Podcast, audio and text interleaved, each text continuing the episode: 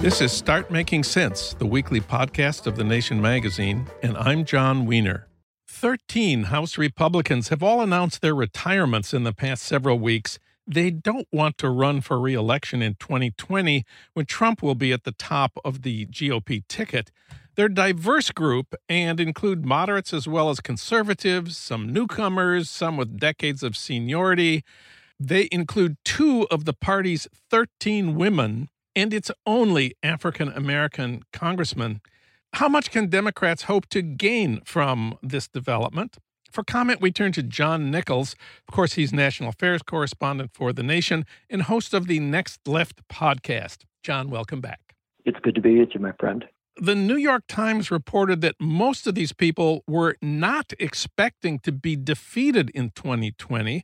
A majority of those who have announced their retirements had safe seats in Republican districts and could easily have been reelected. So, why did they throw in the towel? Well, I think that there's two factors here that are important to, to put in the mix. First off, is that in a normal election, they definitely have safe seats. But there are no guarantees in any election that Donald Trump is a participant in that it will be a normal election. okay. And so these are career politicians by and large. They know their way around the game. At least some of them are looking at the prospect that 2020 could be a wave election year, a year in which uh, people vote overwhelmingly to get rid of a president whose approval rating uh, often dips into the 30s. Second, I think a lot of these people are just sick and tired of working in this Congress with this president, and frankly, with a leadership that is, you know, ridiculously deferent to this president. The group of them, you find quite a few that they are people who actually like serving in Congress, who sort of accepted the the traditional concepts of it, and so much of it is blown up now and I think, frankly, quite a few of them are saying, I just don't want to do this anymore. Well, maybe the best example of that type of Republican who's resigning is Jim Sensenbrenner from your own state of Wisconsin. He's the second most senior member of the House. It's been his life for decades. He will have served for 42 years. Last year, he won reelection with 62% of the vote. His district starts in the Republican suburbs west of Milwaukee. What can you tell us about Jim Sensenbrenner and his decision to throw in the towel? Well, first and foremost, 62% of the vote is not not a big number for Jim Sensenbrenner. so, you know, it's been getting closer up there. Uh, that district is, you know, one of the classic gerrymandered districts, not just in Wisconsin, but in America. Uh, this is a guy who has had a lot of power in Congress. He's older now, and, you know, at some point he probably was going to retire but might not be retiring if, say, a Mitt Romney was president of the United States, right? Or even if if uh, a Hillary Clinton was president of the United States, because in that circumstance, uh, Sensenbrenner, a, a classic man of Congress who has a little bit of an independent streak, would be kind of in his element. One of the really interesting things about him is that he has historically been the most ardent supporter of the Voting Rights Act wow. among Republicans. Wow. Yeah. He worked very, very closely with John Conyers when they were both on judiciary uh, for renewal of the Voting Rights Act. He has even in recent years, as other Republicans have abandoned the issue, uh, continued to be quite good on it. So he had a little bit of independence to him. Very, very conservative, very right wing, not somebody that you want to get all excited about, um, not even like a Justin Amash type character, but not somebody who was a rubber stamp for Donald Trump. Well, the biggest group of Republicans who are resigning or retiring is from Texas. There are 10 Texas Republicans in the House who have announced their retirement since the 2016 election. We're calling it the Texodus. It's the Democrats' greatest dream to turn Texas blue. Demographically, Texas most resembles California, which of course is deep blue. Do you think the departure of 10 Texas Republicans from the House suggests that at least they think politics in the state is finally shifting to the left? Yes. yeah, I do I do think that that a lot of them are aware of it.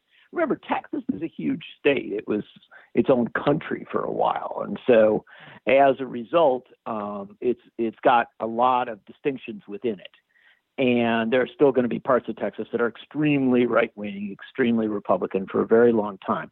But the overall tenor of the state is shifting. And despite radical gerrymandering of congressional districts for a long time, the simple reality is that you have such a, a growing population of Latinx peoples and uh, people of color, uh, African Americans, Asian Americans, uh, young people who are moving to these booming cities, and and just old school Texas liberals, of which there are always a lot. you know, more than more than uh, some people remember. This is the state of Ann Richards and uh, Jim Hightower. The you're seeing the I, there's clearly something happening there. Beto O'Rourke uh, almost got elected to the U.S. Senate, and in, even in losing in 2018, you saw a big shift in congressional races across the state, uh, a very big shift in legislative races, and then down into local contests for the judiciary, um, where, for instance, uh, in, in some of your bigger cities, you saw the election of a lot of Democrats, a lot of African American women uh, to judicial posts in, in the uh, Houston area. And so this, things are happening there. And I think that a number of these, again, career politician Republicans are looking at a reality uh, that is shifting. And interestingly enough, a lot of that shift is taking place in near in suburbs. The big cities in Texas tend to be pretty Democratic already. Um, the rural areas tend to be pretty Republican, except for the Latino rural areas. But in these near in suburbs, which in Texas a lot of congressional districts are based around, those have been Republican for a long time. They are precisely the kind of places where you see uh, a changing demographic and a changing politics. Let's talk for a minute about Will Hurd. He's from Texas. He's the only elected black Republican in the House. He's from district is of San Antonio and a long part of the Mexican border.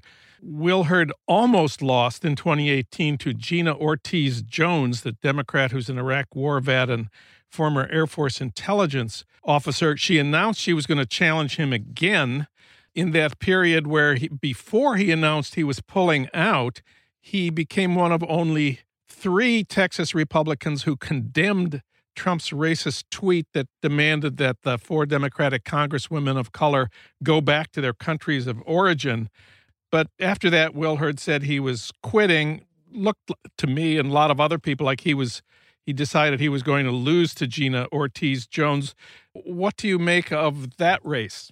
I think that's exactly right. I think that uh, Will Hurd, who's you know has been more of a moderate Republican and has worked very hard to to connect with his district, put probably more effort in than than most members of Congress, just saw the the writing on the wall from the 2018 race, a presidential race, where I think there in 2020, where there will be, I think, quite a bit of attention on Texas, uh, potentially even a Texan on the ticket, raises the prospect of a shift in that district. And I think that Hurd saw that coming, but also I think there's something else too.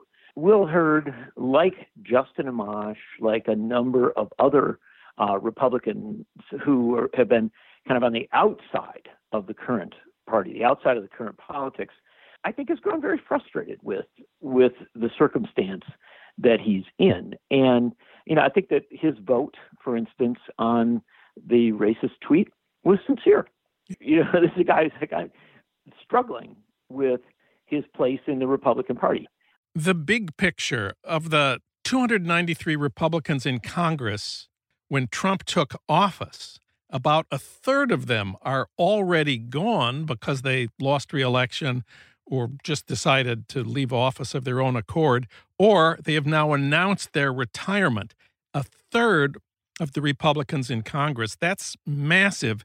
It's certainly changing the Republican Party. What are the changes exactly? The people who do think for themselves a little bit, they're, they're maybe still very conservative. There may be people, John, that you or I might disagree with on a long list of issues, but you still find some place where you can, oh, you know, Justin Amash, you can work with him on on a war and peace issue, as as Barbara Lee and others have. Uh, Will Hurd, you can work with him on an education issue or uh, even an immigration issue, as as others have. These are the people that are leaving. And the unfortunate reality is that in overwhelmingly Republican districts, they will probably be replaced by folks who are more aligned with the kind of the Trump vision of the party. And in swing districts, they will that you know I think uh, something that a lot of listeners may think of as a much more positive result be replaced by a Democrat.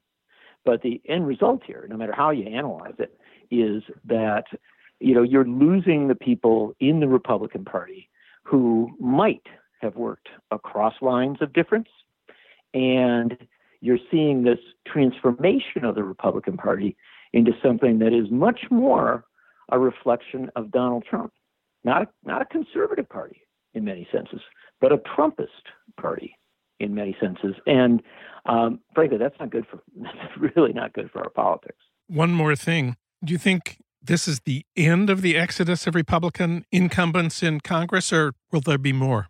There will be more. Um, we're going into a very, very volatile year. And we, you know, punditocracy uh, of this country is already like, like want to make all kinds of predictions about 2020. Uh, there's a lot we don't know. And there's a lot of things that will become more clear as we go on. We're literally talking on the day uh, when the president's national security apparatus is, you know, crumbling around him, and his secretary of commerce is in trouble for politicizing the weather. You know, I mean, things are so upended that uh, I, I suspect that after this current session of Congress, and remember, filing deadlines to run for reelection extend well into the spring of next year. Yeah. Um, I bet you'll see I, I would be surprised if you didn't see uh, a significant number of additional Republicans decide to step down. John Nichols, read him at thenation.com and listen to the Next Left podcast on Apple Podcasts or wherever you get your podcasts. John, thanks so much. Great to have you on the show. Total pleasure. Thanks for having me.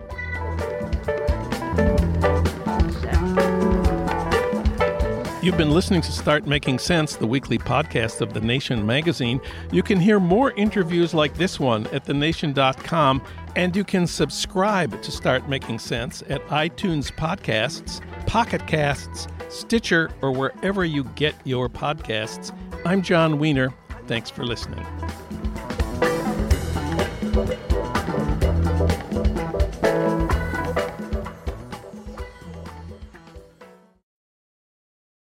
Get ahead of postage rate increases this year with Stamps.com. It's like your own personal post office. Sign up with promo code PROGRAM for a four week trial plus free postage and a free digital scale. No long term commitments or contracts. That's Stamps.com code PROGRAM.